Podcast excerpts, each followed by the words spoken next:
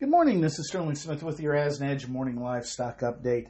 Seeing some follow through pressure in the cattle market. We did open a little bit firmer, but we have since reversed those uh, light early gains. October live cattle at 184.55 down 25.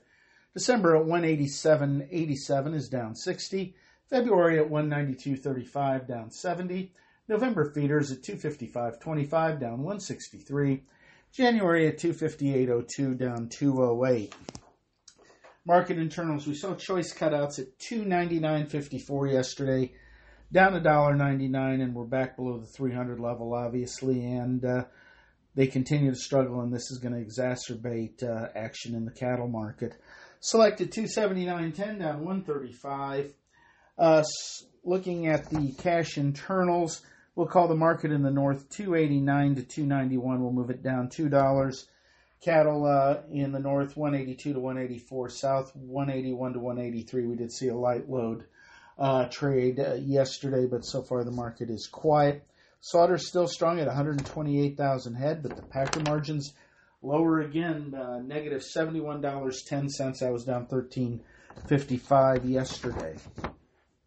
Moving on to the hogs, we're doing a little better here. October hogs 82.12 up 50. December at 73.12 up 78. And February at 79.47 up 73. Carcass values at 98.28 are down 58.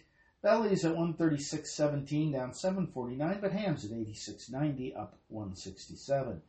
Cash at 76.99 was down 55. Lean hog indexing at 86.70, which is uh, unchanged from yesterday. Slaughter at uh, 487,000 was typical. Chinese prices 99 cents a pound. That was steady. This is Sterling Smith from sunny and pleasant Omaha, Nebraska, wishing everybody a great day.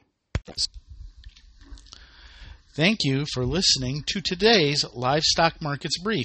For additional information, visit agrisompo.com and find us under Resources in the Daily Marketing Commodities tab. Have questions?